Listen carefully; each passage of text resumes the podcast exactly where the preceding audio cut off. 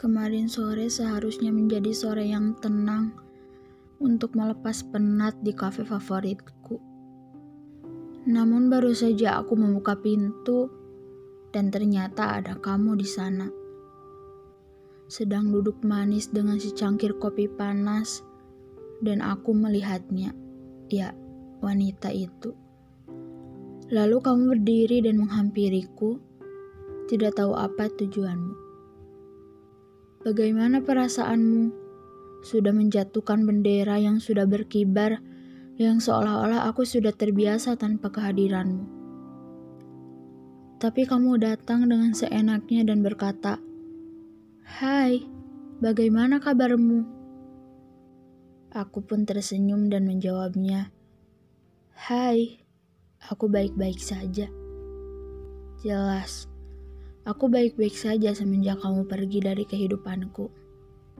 Susah payah aku mengubur dalam-dalam petualangan kita ribuan cerita yang tertulis di memori. Seakan-akan cerita itu datang kembali. Muak rasanya.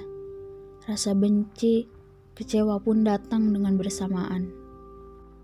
Mengingat cerita yang pahit di tahun itu, rasanya aku tidak ingin menjadi peran utamanya.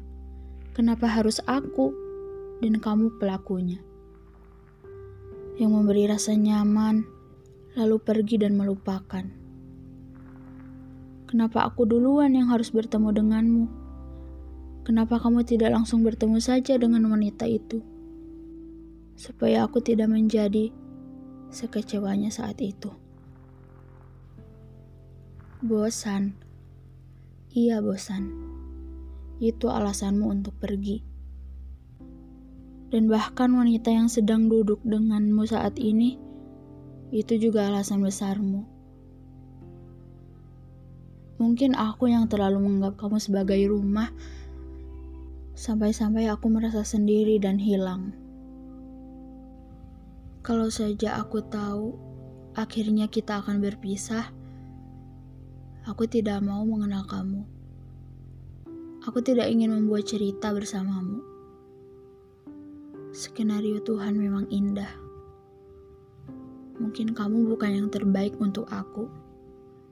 Begitupun sebaliknya. Semoga wanita yang bersamamu saat ini tidak akan pernah merasakan yang pernah aku rasakan bersamamu.